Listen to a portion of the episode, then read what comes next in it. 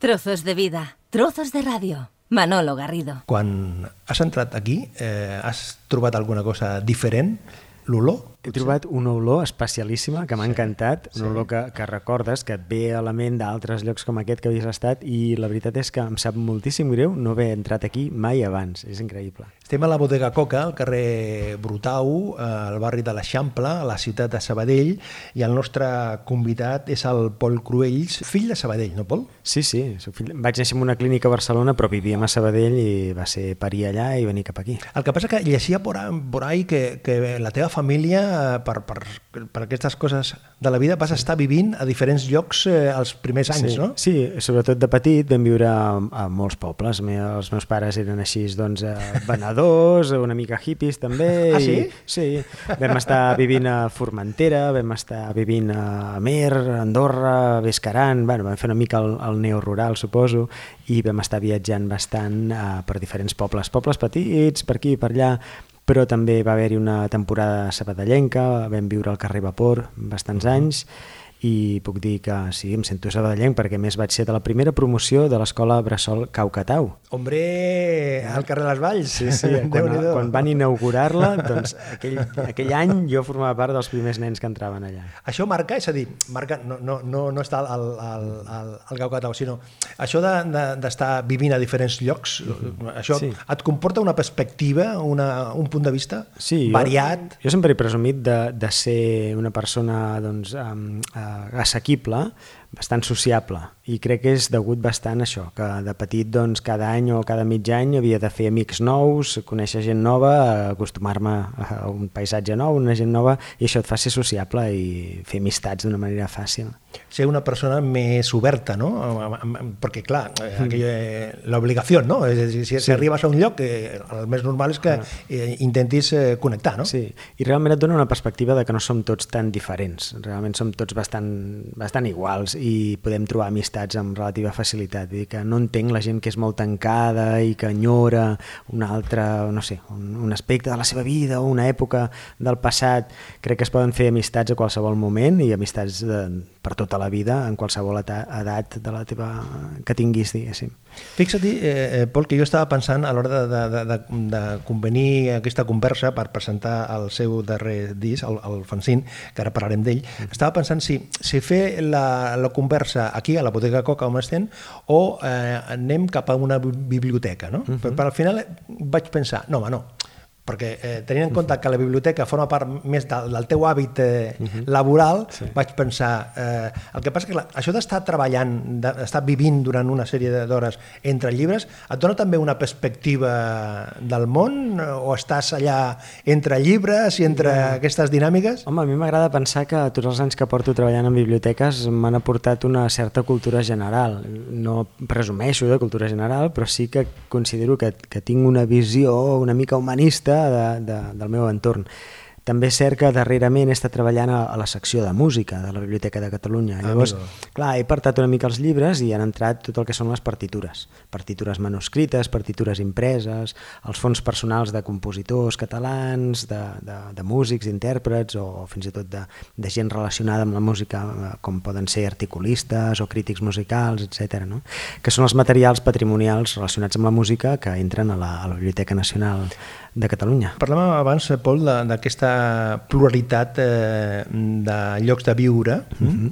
I ara parlem concretament de la teva activitat professional eh, més eh, continuada, per dir d'una manera. Sí. Això comporta que a l'hora de crear, a l'hora de composar, et condiciona, entre cometes, la teva faceta creativa seria diferent o...? Segur, segur que sí, perquè al final un quan fa cançons, sobretot si et dediques al gènere de la cançó, eh? no, no pas si fos un intèrpret de clàssica o un intèrpret de jazz, si et dediques a la cançó i escriure lletres i tot plegat, acabes regirant bastant dins teu, dins de les teves experiències personals i per suposat que tant el paisatge com les vivències viscudes, l'entorn professional i social, l'època també, tot això influeix molt en el missatge, en les coses que acabes dient, realment. Escolta, sí. si jo et dic Posidònia, la teva sí. resposta quina és? És, uh, anem al tanto, que la perdem.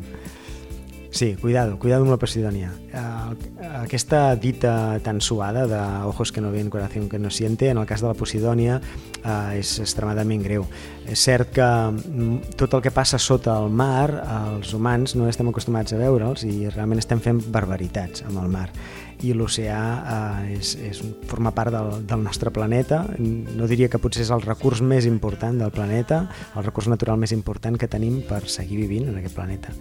I una de les plantes aquàtiques que ajuda eh, a conservar-lo concretament al mar Mediterrani, que és el més proper a nosaltres, és la Posidònia. És una planta marina, com bé diu el seu nom, que el que fa és oxigenar a les aigües, donar aixopluc a moltes espècies marines, també ajuda a que no s'erosioni el litoral, les, la pròpia fibra de la posidònia genera sorra, que és el que fa que hi hagi dunes, sistemes dunars, etc. És a dir, tots aquests ecosistemes marins estan amagats a la, a la vista humana. No?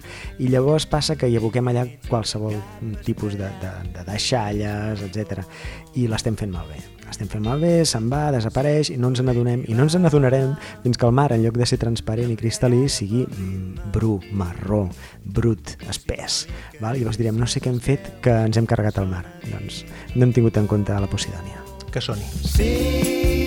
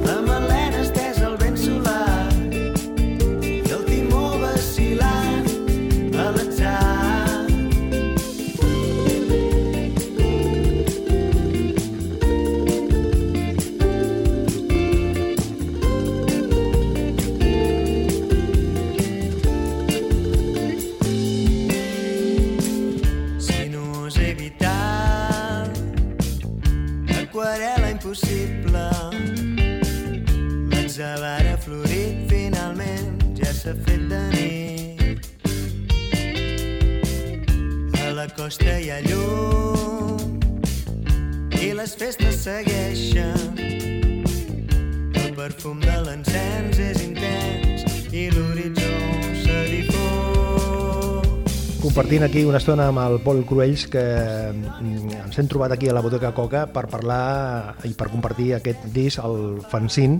L'element eh, visual, eh, gràfic, és eh, diferent en el sentit de que, per una banda, va incorporat, acompanya un fanzine, un fanzine d'aquests de, dels anys 70 i, de, i sobretot també dels anys eh, 80, que acompanya a un altre llibret amb les lletres i amb el, i amb el CD. Aquest plantejament gràfic eh, físic no és perquè sí, és a dir, no. forma part d'aquest eh, complert, aquesta visió integral que, que tens, no? Sí, realment cada disc a mi m'està agradant que tingui un, un, algun argument diferent, no? I que tingui alguna raó de ser també física o una mica diferent. El primer disc era un treball més fotogràfic on s'obria pel mig el, el disc, el CD i apareixien dues fotos de, apaisades, diguéssim que eren, que eren doble fotografies, no?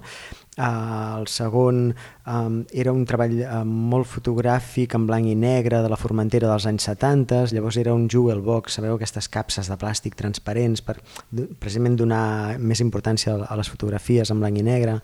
El tercer era una mena de capsa metàl·lica amb una tapa transparent que simulava un ull de bou, un ull de bou que podia ser un ull de bou des, que des de l'espai, des d'una nau exterior, una nau espacial, es veia a la Terra, diguéssim, es deia astronauta de terrat, i aquest quart, el fanzine, realment no li he volgut posar un títol conceptual, sinó que el nom és el nom del propi producte, és a dir, ah sí, el, el fanzine del Pol Cruells, no? I és una revisteta que jo he anat fent a través de, de la tècnica del collage. La Eh, creativitat és teva. Sí, jo he fusellat eh, còmics, això ho dic en la introducció del fanzine, he afusellat còmics dels anys 80 amb títols com Cimoc, 1984, Metal Hurlant... El Víbora, El Cairo, hombre, hombre, Clar, totes hombre. aquestes revistes, Sí, sí, sí, sí. còmics per adults, que, que potser d'una forma no, no, no molt ètica, diguéssim, jo hi tenia accés, però vaja, era una altra època, no? I jo potser tenia, no sé, 12 anys o 13 i tenia una Home, imaginació... 12 anys amb el víbora, déu nhi eh? Sí, bueno, aviam, al final, al final el que no t'ensenya la vida... Amb el tu- Nazaro i companyia, eh? Sí, no passa res. Res, no passa clar, Vull dir que no, no he sortit desviat ni res estrany. No, jo crec que després de llegir tots els Astèrix, després de llegir els Tintins, els Mortadelos, també vaig passar per tota l'etapa dels, dels superherois de Marvel, etc que als anys 80 es publicaven els primers números en castellà. A Espanya vaig tenir els primers números de Thor o de Spider-Man en Caramba. castellà, vull dir que Clar, era aquella època. Llavors per casa hi havia tots aquests còmics per adults, molts editats a Barcelona. Alguns eren traduccions de còmics francesos, o hi havia bastants dibuixants francesos, italians, hi havia tots aquests personatges de l'Hugo Prat, eh, hi havia Manara, hi havia Horacio Altuna, molts, molts autors i també molts de Barcelona, evidentment. I el que he fet ha sigut afusellar aquestes publicacions i els seus autors, tot i que intento citar-los, no, no he pogut posar-me en contacte amb aquesta gent, és que estem parlant de fa molts anys, no? I el que he intentat és a través de la tècnica del collage doncs, tornar a utilitzar els paisatges i, el, i els, els personatges i els paisatges que apareixen en aquests còmics per mm, fer una nova historieta que expliqui l'argument de cadascuna de les cançons, donant aqu aquest, aquesta faceta més plàstica, no? més d'artwork que moltes vegades en les lletres ens falta. Els, els compositors escrivim cançons i ens falta el decorat, saps? El, el paisatge. Les cançons són les cançons, les, la, o sigui, les cançons es poden escoltar en diferents eh, moments, en diferents llocs, Sí. però l'element gràfic, eh, plàstic, sí. eh, això és el que li dona la creativitat a, Sí. sí. a, un, a un punt eh, més destacat, no? Sí, no sé si ho hauré aconseguit, però si algú aconsegueix el fanzine, que realment el fanzine es pot aconseguir només en, a, en els meus concerts, el que vingui pot, pot comprar el disc i jo li regalo el fanzine, Correcte. doncs um, si algú pot reinterpretar aquestes cançons a través de- d'aquesta historieta que veurà darrere, doncs jo ja em dono per satisfet. Precisament el, el teaser que avançava precisament al, al, al, al fanzine, eh, és, jo convido la gent que, que faci la recerca a, a la xarxa perquè és fàcil de, de trobar. Clar, fas un plantejament allà gairebé artesanal, no? que fas sí. la, la, la, la prepara- sense explicar massa coses, no? Sí, sí, però que és molt artesanal perquè la vas, agafar, vas agafant el CD, a, sí. a les lletres, el fanzine, el, el sobre, la, les músiques pel mig, no sé. Clar, clar. Déu és una idea molt original, però suposo que també, eh, Pol, que posa de manifest aquesta manera de, de crear Sí. de baix a dalt, no? O sigui, Sí, jo a poc a poc, no? Fa anys que estic dient que gràcies, gràcies eh, que per sort hem abandonat el que era la, el món de la indústria musical i estem tornant al món de l'artesania musical. I jo ho dic eh, en el bon sentit de que estan desapareixent, o, o almenys havien desaparegut, bastant, han estat desapareixent tots aquests models de producte musical simplement producte, sense que hi hagi un artista al darrere. No? Uh, això passava, havia, això havia passat a finals dels 80, havia passat en què la indústria musical era tan potent que et podia vendre un producte sense que hi hagués un artista al darrere. I en canvi ara s'està posant més en valor Uh, que l'artista sigui polifacètic, polièdric i fins i tot el tema de la música en directe, que està en auge completament en comparació de la música enllaunada, etc. I, I jo crec que això és positiu. Llavors, en mercats petits com el català, com, com el de la música en català, el fet de que un artista es mogui, faci els seus propis CDs, els, edi els editi, els distribueixi, els pugui empaquetar o els pugui vendre només en els seus concerts, jo crec que és una cosa que està bé. Mm, Trobo que és, més, que és positiu, fins i tot en una situació anterior en què tu podies anar a un concert d'una cosa, d'un producte que igual aquell senyor sortia a cantar i ni tan sols cantava, igual era un playback, m'explico? O sigui, existien una sèrie de productes musicals que no, no implicaven necessàriament que hi hagués un artista al darrere, i això ens ho han tret de sobre. Si m'has de fer un tuit o m'has d'enviar un missatge presentant la cançó tal com ets, què em diries? Oblida't del teu aspecte, ball amb la tirania de l'estètica. Sigues tal com ets. Una piga mal posada. Aquests rínxols tan rebels. Unes cames massa grosses segons tu. Mai entès tanta guerra amb el mirall fer-t'ho veure amb els meus ulls.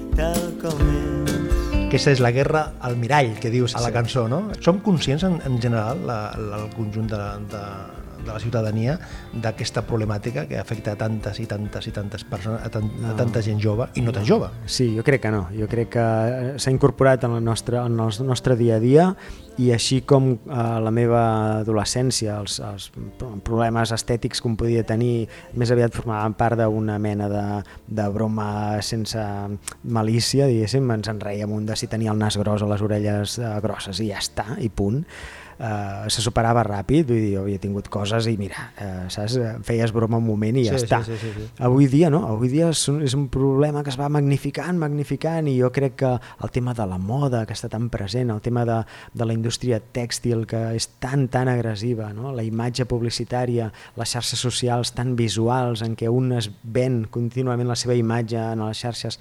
Som crec que està esclaus, som sí, esclaus. Sí, sí, i crec que està afectant negativament els joves, en què estan valorant molt més el, el, com, el, teu, el seu aspecte físic o el, com- el que aparenten que no pas el com són realment.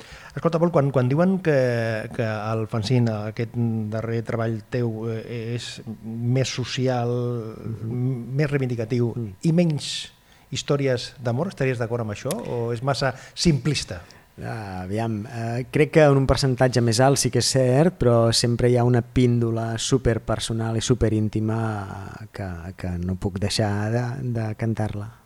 Ha estat un procés d'elaboració, de creació més o menys ràpid, dinàmic, o allò és eh, parto en los montes? Aviam, realment, quan, quan estic girant amb altres bandes, com per exemple els Amics de les Arts, amb qui toco el baix elèctric i ja fa des del 2010 que estic amb ells, eh, no tinc molt temps per presentar la meva música en directe. I llavors són, és un període de, com de composició.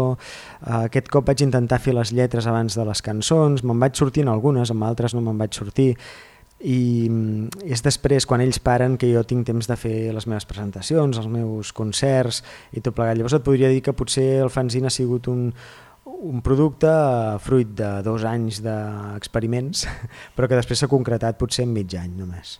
I, I tens una rutina, una tècnica per composar? És a dir, en un lloc com aquest, aquí, mm -hmm. amb, el, amb, el, amb, amb aquest olor que hi ha de vi de la bodega Sí. Coca, és més fàcil composar o necessites tranquil·litat o necessites eh, silenci o al contrari, necessites sí. un cert soroll que, que t'acompanyi? jo- Per mi, el, i crec que per la majoria de, dels que fem cançons, és una barreja de tot. És a dir, hi haurà lletres que et sortiran un dia en què estàs absolutament tranquil en un lloc eh, solitari on no hi ha res més que la teva guitarra i tu, i en canvi hi haurà cançons que et sortiran un dia que tens aquest punt etílic, que t'has pres dos o tres vermuts, aparques a casa i dius, ui, ui, ui, no hauria hagut d'agafar el cotxe, avui deixa'm agafar la guitarra, agafes la guitarra i et surt una cosa absolutament eh, esbojarrada que no, no se t'hauria acudit d'una altra forma. No? I jo crec que, que ens agrada picar de diferents eh, llocs i realment sí que és veritat que a vegades aquest punt etílic ens ajuda, sobretot a nivell eh, melòdic, musical, d'harmonies. A l'hora de fer les lletres no, a l'hora de fer les lletres jo crec que el que necessita un és, és tancar-se i dir no m'aniré a dormir fins que acabi aquesta lletra. No? Llavors l'endemà la, la mig llences o aprofites coses i d'altres no, però aquestes apretades molt fortes, intenses de treball, de colze, diguéssim, sempre he cregut amb el que deia, amb el que deia, ah, no, no sé qui ho deia, que la, la inspiració t'ha de trobar no, mentre estàs treballant, no? Estàs treballant, sí. Doncs hi crec bastant amb això. Escolta, eh, les històries eh, et venen a tu, les escoltes, et deixes influenciar, entre cometes, perquè veus una notícia, perquè algú t'explica no sé què, sí. o de sobte et ve una cosa al cap, o estàs treballant, o estàs pel carrer, o aquí estem conversant, i després, fruit d'aquesta conversa, et ve un clic. Sí, potser com, com bé deies, aquest disc té un percentatge més alt de lletres de tipus social i jo crec que és fruit de que aquests dos últims anys, del 2017-2018, han sigut anys moguts a nivell polític, a nivell social i, i segur que m'ha influït això. Realment quan trobo una excusa, un títol o una imatge, el que jo en dic imatges, eh, imatges poètiques, després segueixo el fil, encara que no tingui a veure personal, concretament personalment amb mi, sí que segueixes un fil argumental que creus que té prou suc com per, com per estirar del fil i, i que surti una bona cançó d'en allà. Realment qualsevol cançó que un fa intenta que parteixi d'una experiència personal però que contingui un, un missatge prou universal perquè tothom que l'escolgui pu- pugui fer-se la seva. No? L'esperança té color de terra i arena? Mm. Aquesta és, això són uns versos que, que formen part de la cançó La, la Onada que té un, una estrofa en català i una altra en algarès, perquè de fet vam estar col·laborant amb una cantant del segell Microscopi amb el que jo publico que es diu Clàudia Crabutza. Si ningú la coneix, doncs que, que la busqui per internet. És una cantant de, de l'Alguer que sempre havia fet música en italià, però des de fa uns anys s'ha posat a escriure en algarès, que és aquesta variant del català que parlen allà, i realment eh, tot, tots uns versos que els entens perfectament, ha alguna paraula que dius això, què, què, què està dient realment? I hi ha un, un petit, uns petits versos que dic uh, l'ona, l'ondara, va, l'ondara ve, l'ondara tomba, l'ondara és com ells en diuen de l'onada, val? ells les, les Ds aquestes entre, entre vocals les pronuncien com una R, i diuen l'Ondara. Llavors m'ha agradat aquesta sonoritat que tenia i la veritat és que és un missatge que ve a explicar el drama del Mediterrani a totes les persones migrades que s'enfilen a una onada per arribar a una costa millor d'aquest continent mediterrani però que potser la onada en lloc de portar-los fins allà els deixa pel camí. L'ona l'ondara va, l'ondara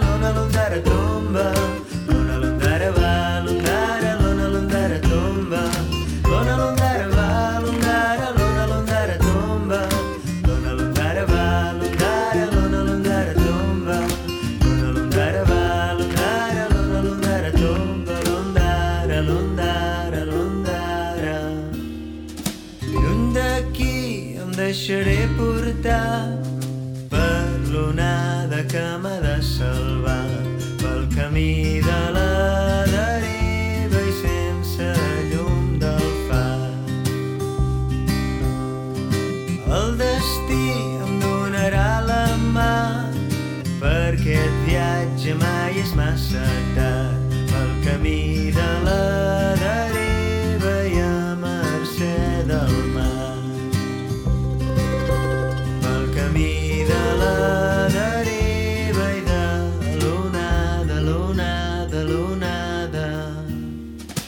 la mandolina, que estava pel, pel mig, que estava mirant el, els crèdits. Clar, aquí hi ha un munt de gent eh, que, que t'ha acompanyat eh, la bateria d'una altra persona destacada com el Ramon Aragall, el Carbonell, Albert Carbonell a la guitarra, el Xavi Castanys a la, a la mandolina, mesclat per l'Àngel Medina i gravat aquí a la ciutat de Sabadell. Sí. Sí, sí, a mi m'agrada en- entendre o pensar que, que estic fent música de quilòmetre zero, en tots els sentits. Sí, i crec que això és bo perquè invertir en el teu propi entorn, no només personal, sinó físic, geogràfic, eh, acaba revertint eh, en tu mateix. Jo sóc bastant eh, partidari del que en- anomeno desacceleració, és a dir, crec que una societat més sostenible eh, comença per consumir a prop, eh, invertir a prop, etc.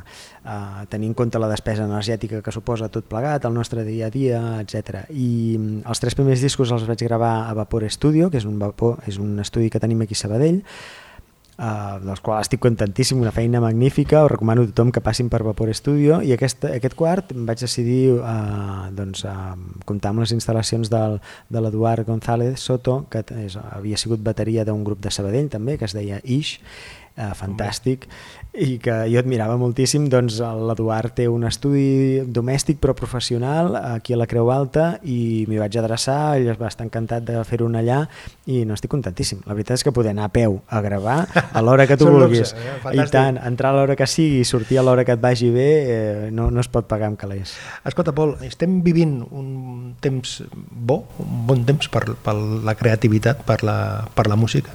Tot és més fàcil o al contrari?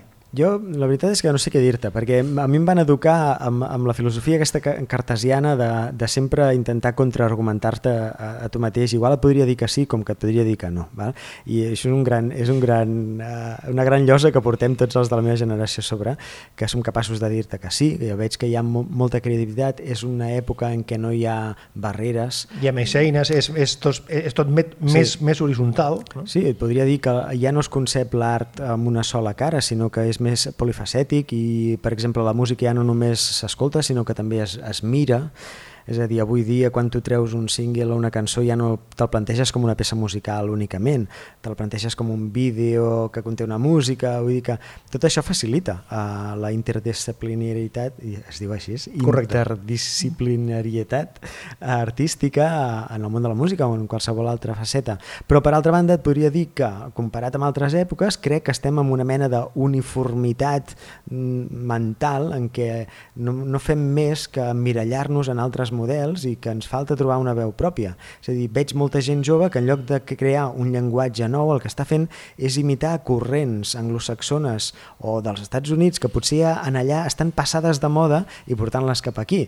Saps? I dic, em refereixo ara, per exemple, als cantants de hip-hop en català, em sembla mm, superbé que existeixin, però ho trobo com antic, perquè el hip-hop és una cosa antiga. Llavors, que existeixin ara en català em sembla molt bé, però que existeixin ara, el 2019, em sembla antiquat. Saps? I clar, per dir-li antiquat jo, a, a, a el que fa una persona que té 18 o 19 anys també és una mica um, incongruent, agosarat, Sí, sí, saps? Però potser ell em donaria la raó de dir, és veritat, ho estic fent en català, però és el que jo he mamat, eh? o sigui, és la, la música que jo escolto.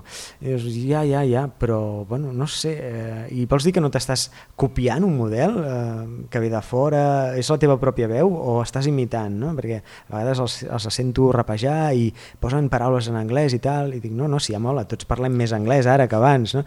Però no sé fins a quin punt hem perdut la, la veu pròpia en comparació, per exemple, amb grups com l'Elèctrica d'Arma, que va ser un grup que va generar un llenguatge propi, una estètica sonora eh, i un segell unívoc i inconfusible. No?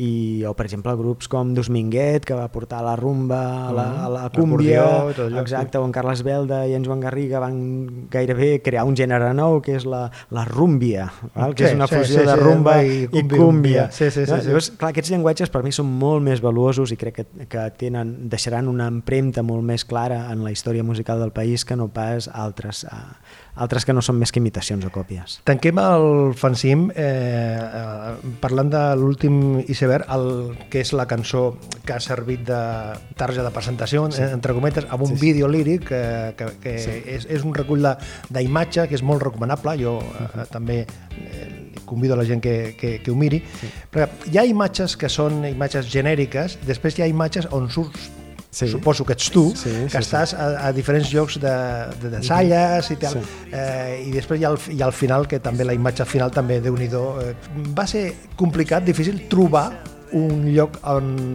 on trobar Per aquestes de- desalles? Per desgràcia no va ser gens difícil perquè hi passem gairebé tots els sabadellencs per davant eh, cada dia i és que als afores de totes les ciutats eh, modernes i, i sostenibles, entre cometes ho estic dient, eh, catalanes, ens trobem amb abocadors descontrolats com els que hi havia hagut als anys 80 i que es va fer una inversió molt forta per tancar-los, anar-los clausurant i hi havia, no sé si us recordareu, aquells cartellets al mig del bosc, al Sí. costat de les carreteres que deia abocador clausurat. Correcte. Dius, no, és que clar, és que no havia de ser mai un abocador, això. val?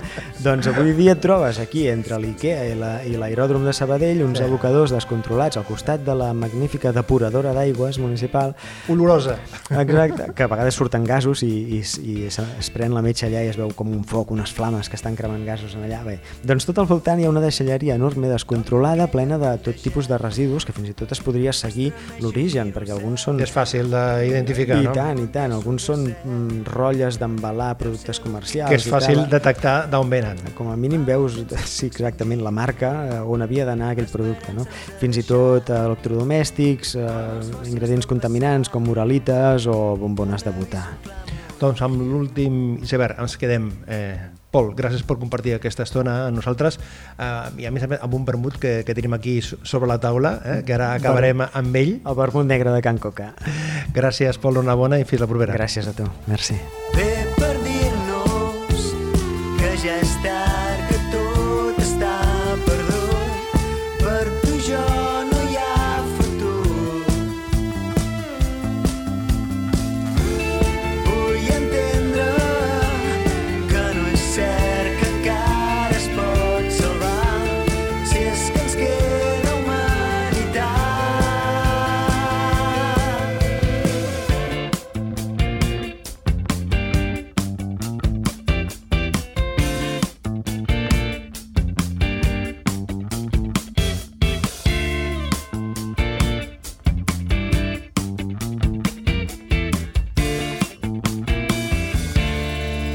De vida, trozos de radio. Manolo Garrido, un placer acompañarte.